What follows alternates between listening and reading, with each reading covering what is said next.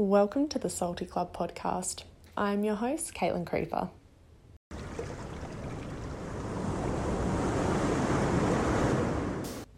Hello. I'm super stoked to be back here again recording so soon after recording another one yesterday.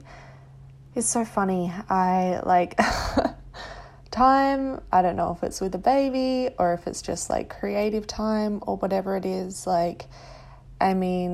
Sometimes it's flowing and sometimes I'm putting out things constantly and other times it takes a long time. What I'm going to be addressing today was literally a question box I put out on Instagram back in November, and it's just always been at the back of my mind, and I don't know why it's taken me so long to just tackle the questions and answer them. And I think, obviously I have a baby, so that's takes up a lot of time. But I also think a degree of it is I tend to overthink my creations too much and try to really plan them out to the nth degree until there's really no, it's like I get so caught up on structure and not what I just want to say. And simply, it's just as simple as hitting record and just saying what I want to say. Or feeling I need to plan out the answers and I needed to sit down and write out answers to these questions. But I realise I don't, and the point of this is to have a conversation, right? Even if it's one-ended, I'm not giving a lecture, I'm just sharing about my life. So super excited to talk about this today. Basically, the question box I put out was inviting everyone to ask anything about me, about living overseas, about having a baby overseas, about finances, about starting a business overseas. So I think those are really two different discussions, right? So I decided to split them into two.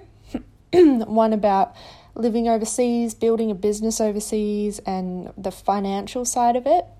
And then the other one, which I'll talk about tomorrow, is the having a baby overseas and all of that. So one thing that many people were really interested in was finances, visas, taxes, and things like that.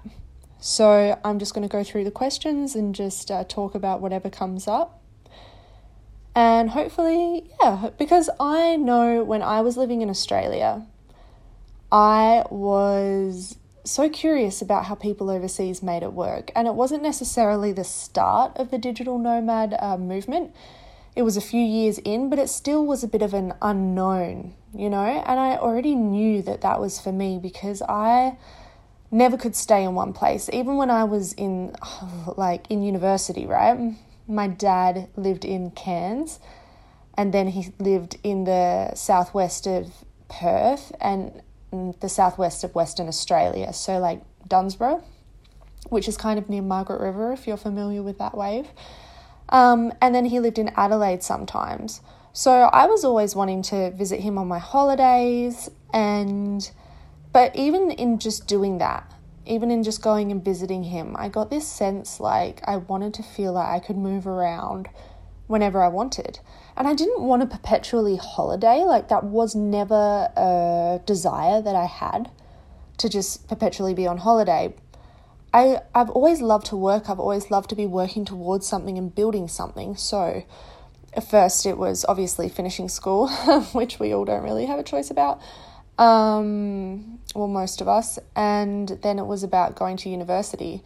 And it wasn't that I didn't like university. It's just I found it really restricting until they brought in the option of being able to move our units online.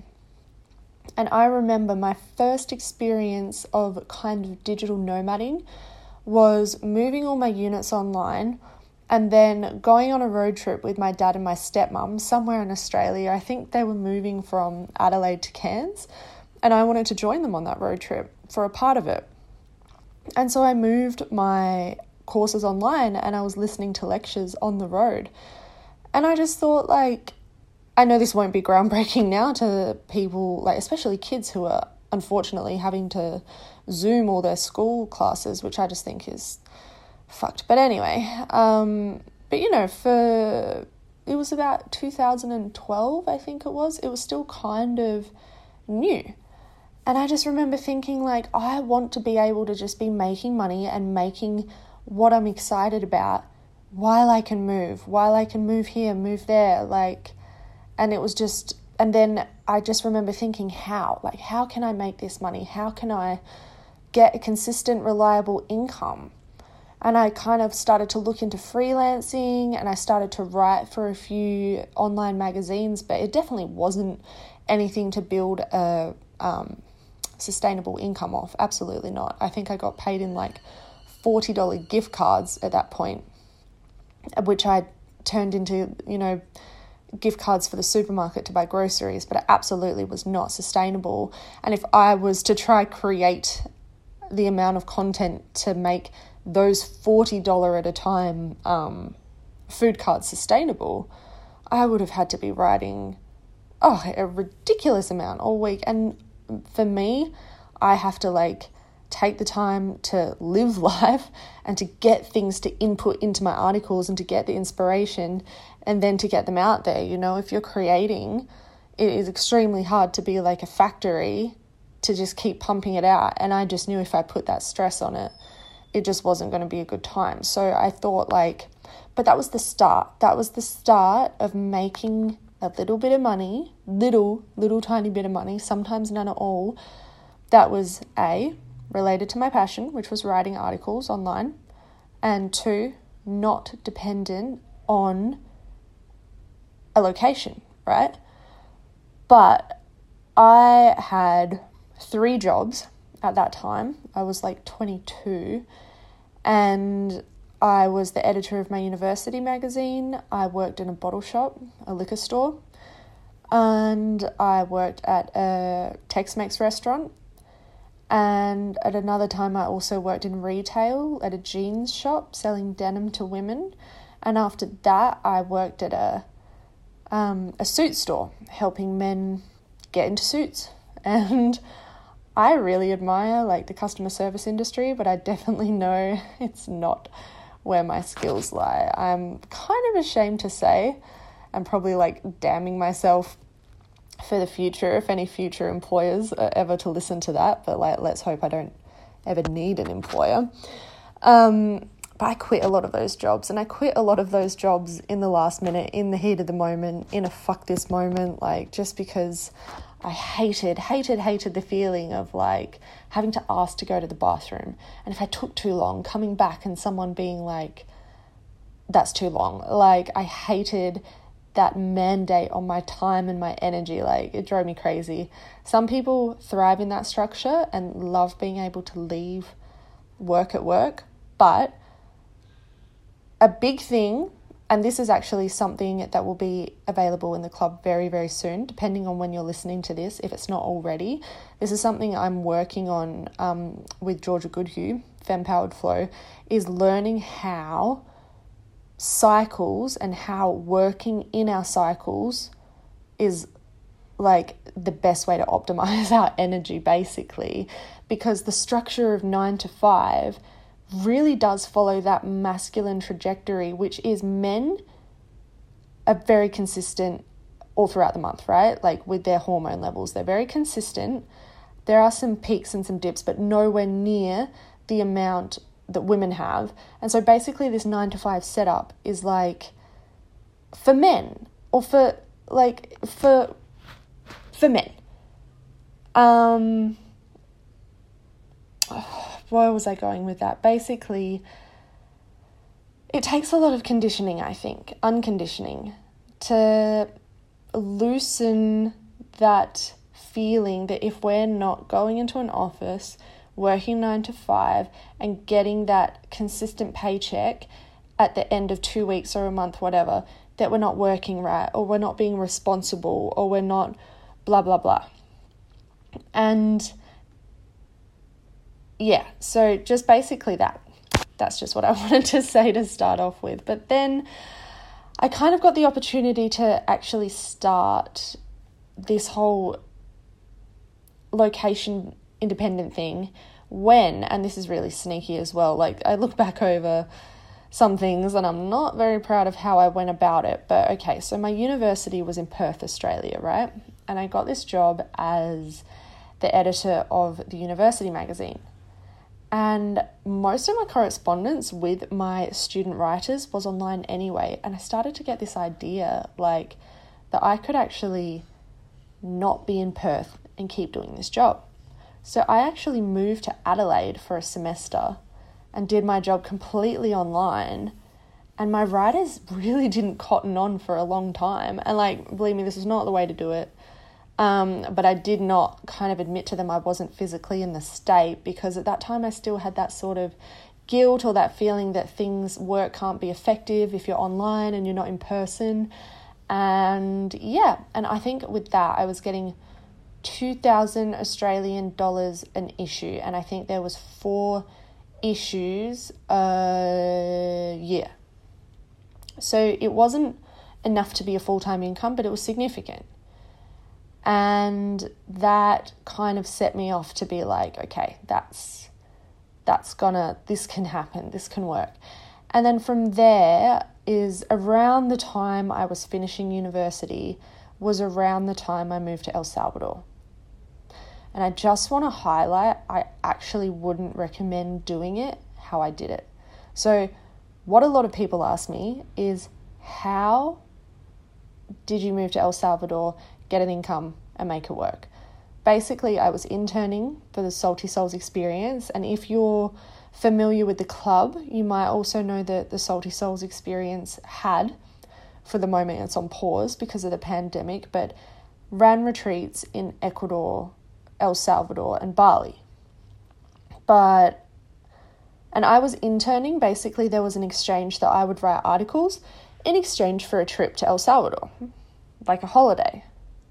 But I already had this feeling, especially once I got there and I saw how these women were, you know, surfing before work, living barefoot, wearing the same t-shirt every day, like living so simply and living out of a suitcase and not needing so much shit and still being ambitious and following their passion, and really work-centered women.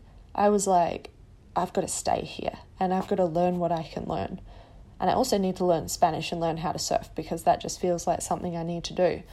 So basically, I think I had 800 Australian dollars in my account. And I just thought, like, fuck it, I'm going to work so hard. The MC and Erica, as you'll know now, they're my co-founders, but at the time I was working for them in the other branch of the business. I was like, I'm going to turn this into a full-time income and I'm not going to leave until that happens. But it was so risky. Like, I was down to less than $1,000 in my account. I cancelled my flight home. I put that on hold. My mum was like, what the hell are you doing? And just luckily, it was nearing the end of a year-long internship, and I just got into a discussion with Erica and we decided on a small salary. But that was like literally swinging from the last vine and desperately hoping the next vine would catch me. And look, like, that does happen. It did happen to me, but I was in a situation where I was 22. I didn't have any children. I didn't have any dependents. I could always, if shit hit the fan, ask my parents to loan me some money to get me back home. I could go and crash on their couch and I could start again. And looking at it now, I also think, like, living so cheaply, living cheaply and simply is fine if it feels like freedom and choice, I think. Because say it's like, I think it's good to have a safety net of money, and if you decide to live simply from that, that's great. But it can be extremely fucking risky to be like, I'm going to throw it all to the wind and just see what catches me. Because when you do not have the financial freedom to move about or leave if you need to, it can actually have the opposite effect, where you start getting, like, restricted by what choices are available to you, if that makes sense. So like, for example, when I was 22, when the world was a completely different place, when it was all open, when I knew my friends had the means to get home if they needed to, I would encourage people to, like, take a risk, like, swing from that vine, see what happens. Like, you know, because I did believe if you're always waiting around to, like, you can wait around forever. Like, no, I need more money. I need this. I need this. So there's a sweet spot, I think, where it's like, no, I do have enough money to, like, cover myself if I need, if this plan fails, if this leap of faith doesn't work. But there's also the other side of staying home and just, like, thinking you need to accumulate more and more and more, like, more knowledge, more money, more whatever, until you take the leap, right? So I think there's, like, a sweet spot. And what I would encourage a 22-year-old to do in 2015 or whatever is quite different to now what I would encourage people to do. So what I would encourage people to do is, yes, like, I think we should take risks. I think we should explore. I think we should see what's possible. But I think we should always make sure we have a get-out plan in place. And, yeah, but I wouldn't encourage not to do it. I would just say to be smart with the finances a bit. So, and that can just even be having a credit card, right? Like, I didn't even have a credit card. I actually, besides our company credit card, I actually still don't have a credit card. And that's actually something I'm quite ashamed about, but I wasn't able to, because by the time I decided I wanted one, my income was, like, a bit all over the place, and it was hard to, like, prove to a bank. So basically they just kept rejecting me. So to this day, I don't have a credit card. And I would just say, like, make sure you have a credit card or a parent or someone who can wire you money stat, like, if you're going to take any, like, big risks, right? So how did you find the courage to create the life you wanted while also making money? I believed in myself 100%, like, and I knew I did not want to look back when I was, like, 30 or 40 or 50 and feel like I hadn't done something because I was scared. I also knew I was good at what I did, not that like has to necessarily matter, but I just really felt the calling. And I was just in such a place where, like I said, like, I had no dependence, I had no responsibilities, where my life was just completely set up where I could just, there was no difference if I was to stay home and get a job in Perth and to do all that and set up roots there at that point, then going overseas and trying it somewhere else. I was a fresh slate. So it was like, why not try somewhere else? And what also gave me the courage was that MC and Erica were there in El Salvador. That was, at the time when I was working for them, they weren't business partners yet. So I had, like, two contacts there that I trusted. And that helped a lot too, because I was watching them pave their way. I was watching them both make a business and make a life in El Salvador and in Ecuador. And I had that inspiration from them. I wanted to do it my own way, but I also watched a few women and had them close to me that I could ask, that I could get guidance from. Which also gave me the courage to be like, I can do that. Why not me? Why not me? So I'm not necessarily someone who forges completely new ground. I'm also not someone who, like, completely follows the pack. Like, I tend to see if there's, like, one or two role models who's kind of doing close to what I want to do, then I can kind of, like, move forward with that. And then from there I can kind of, like, create my own path that feels good, right? So what gave me courage was my life situation at the time, belief in myself, and also a few people that I trusted that I kind of, like, at the beginning modeled myself off and then morphed into, like, my own person and my own life setup that I wanted. And also the courage knowing I was in a position, like, my family doesn't have a ton of money to throw around, but they do have the means to get me home if I needed. So that was a big, big piece, like a huge piece.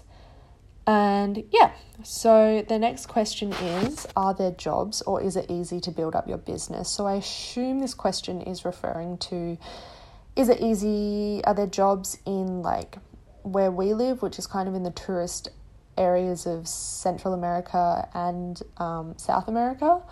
For me right now, I'm living in Guatemala. I've lived here for about 2 years. Are there jobs? It depends. There are many things you can do. So one thing you can do, there's something called a workaway, where you might work in a hostel, at reception or cleaning or in a bar or in a restaurant, and the exchange is they exchange accommodation and usually food for your labor for maybe 5 or 6 days work. So if you're not fussed about actively making money and just want to live overseas and want the experience, then workaways can be available and be available to you. Another thing that I have noticed, okay, so I've lived in tourist towns now. First in El Sonte in El Salvador, second in El Tunco in El Salvador, and now kind of in and around Antigua in Guatemala, and spending time sometimes on the beach in El Paradón in Guatemala, is one thing you can do is kind of have your thing. Like, what's your skill or your talent or your thing that you have to offer, right? Like, for example, with me, it's copywriting and writing. And this happens over time. But basically what happened for me is that I became known as the person who can copy, edit and write. So if people had wanted their websites to be edited or wanted their whatever to be written about or done, or they wanted me to attend their retreat and then do a review, or so then they could then use that in future marketing. If someone wanted me to do their social media or their marketing, anything that required writing, I became the go-to person. And sometimes that gave a straight up exchange. Usually the financial exchange was between other expats who had the means, who had the foreign income to pay me properly to do their website, their social media, whatever.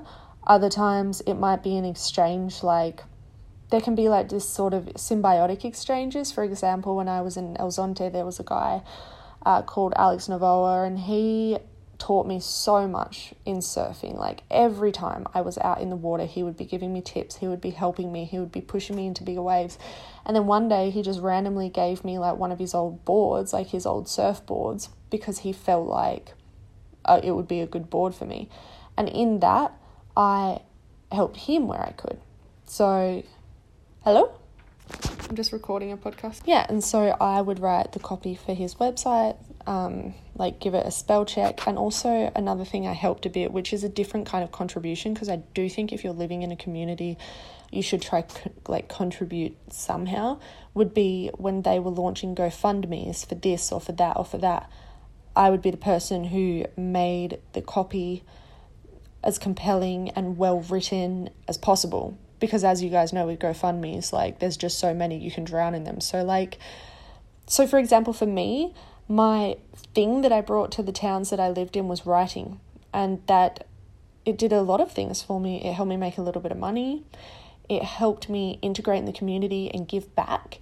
And it also helped me practice my vocation and get my name out there. And also build up a solid CV or a solid portfolio for me as well. So that was great. So I have friends who went and did a massage course and became known as the person who does massage. Who doesn't need a massage, especially in surfer towns, because our backs get fucked very quickly. I have friends who obviously yoga is a big thing. There's a lot of yoga teachers, so you offer yoga. Cooking, chefing, all hostels need a chef or a cook. Well, not all, but then you can do pop-up chefing, designing, photography. If you have a skill, you can arrive to the town, and making sure you're not stepping on a local's toes. That's a big thing as well, is there might be photographers in that town who are taking surf photos and selling them. And then if you come and set up your camera next to them and then you're trying to sell, it could be taking money away from locals, and that's not what we want to do. So say you're a photographer and you're okay, I want to be selling photos. So what you might be wanting to do is not taking away jobs from the locals, but doing a different kind of photography. You might be taking pictures of people for their websites, because professional looking photos always bump up your website, your social media, your business look.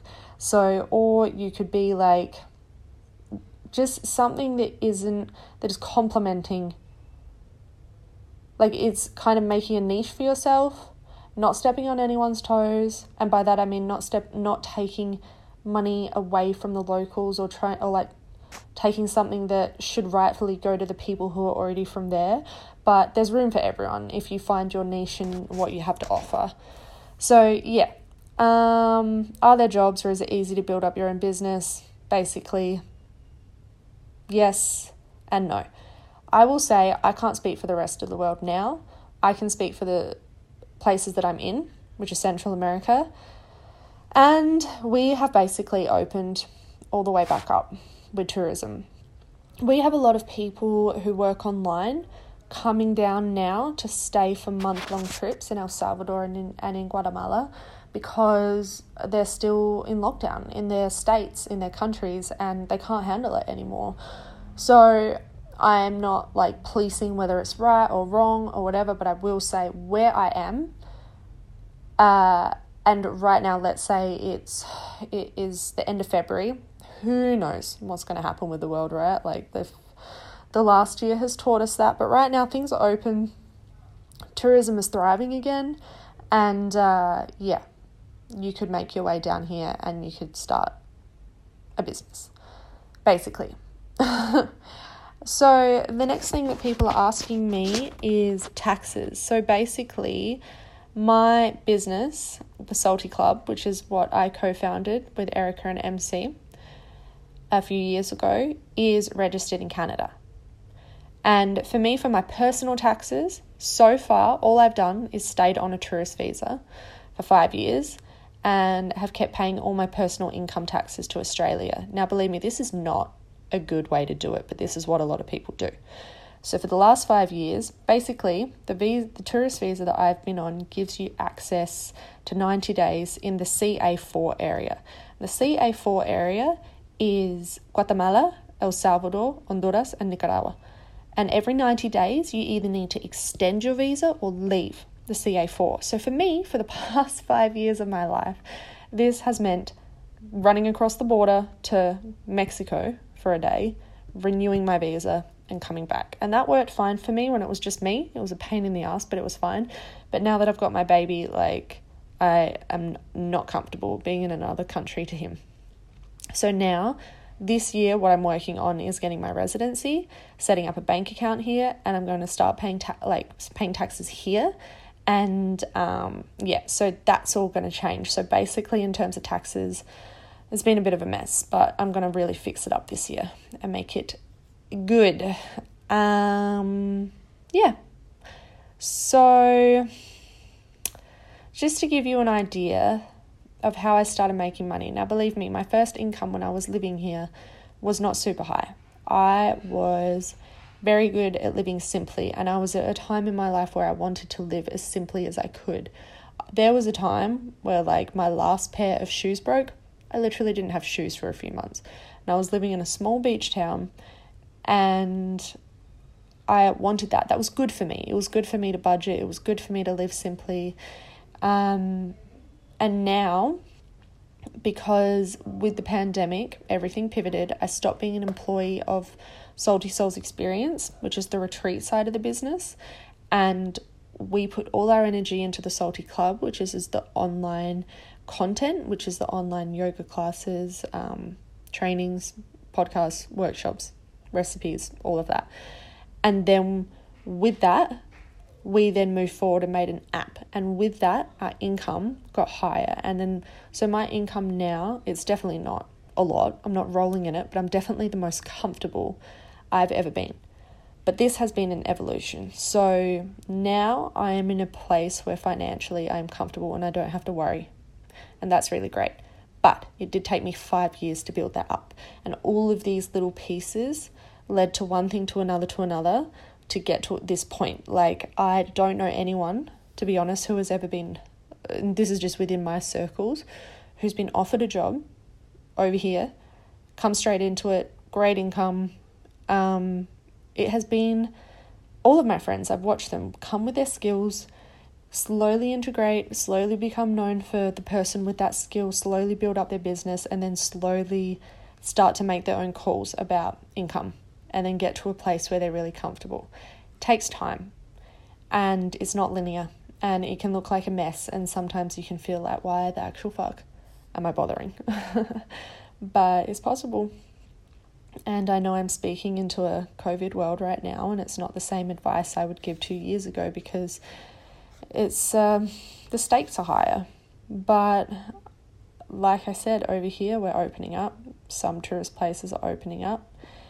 And if it's something you're still interested in opening up a business overseas or living overseas, there are still options open to you.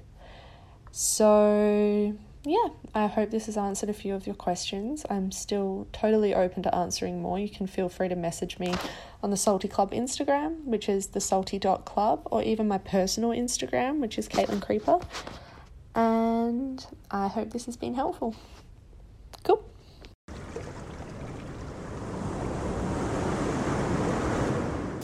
You can find more solo casts like this in the Salty Club. To access the Salty Club, just type in thesalty.club in your browser, or we're available in the App Store and on Google Play. Not just solo casts, you can find workshops, surf-inspired workouts, yoga classes and recipes. It's all there just for $9.99 a month, so check it out.